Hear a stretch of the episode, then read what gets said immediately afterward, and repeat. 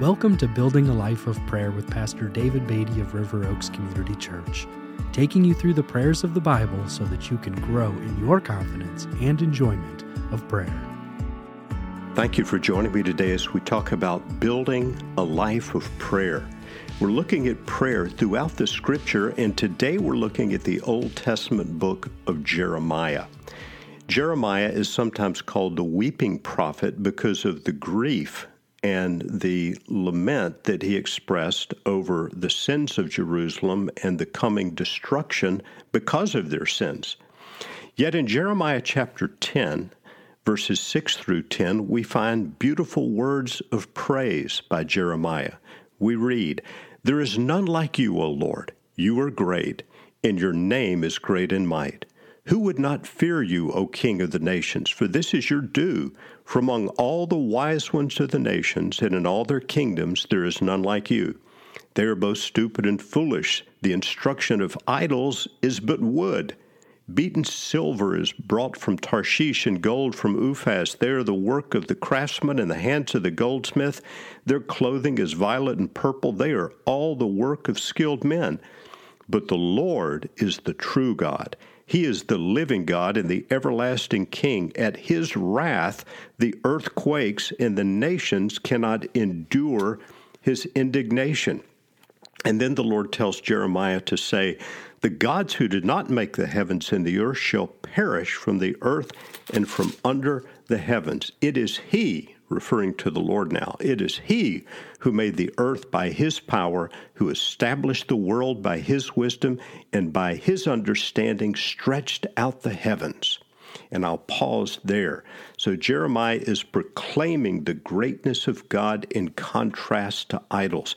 And then his prayer continues in Jeremiah chapter 10 and verse 23 when he says, I know, O Lord, that the way of man is not in himself that it is not in man who walks to direct his steps. Correct me, O Lord, but in justice, not in your anger, lest you bring me to nothing. Pour out your wrath on the nations that know you not, and on the peoples that call not on your name.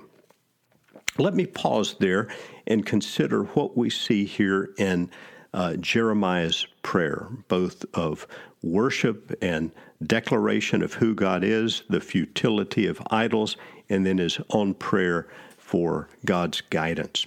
First of all, we see the importance of worshiping the Lord as the one true God. As Jeremiah says, There is none like you, O Lord. You are great, and your name is great in might.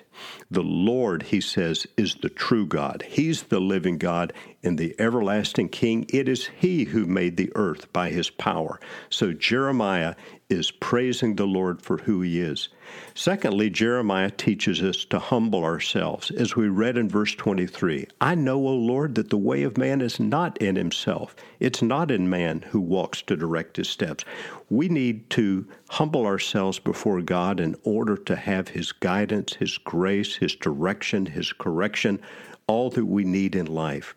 We declare His greatness and we humble ourselves before Him. And then, thirdly, Jeremiah prays for God's correction, but he prays God would correct him in mercy, not in anger.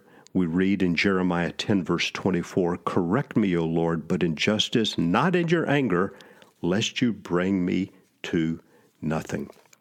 We see in the book of Jeremiah that there are certainly times when God's judgment comes. His judgment comes in this case upon people who are committing horrible idolatry. But Jeremiah, often standing alone, is an intercessor, one who prays.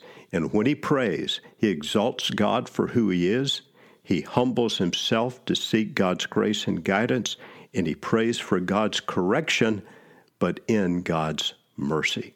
Would you join me as we pray now?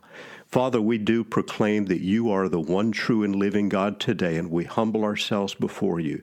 We pray for your guidance, your correction, your direction in our own lives in your great mercy, and we pray in your great name. Amen.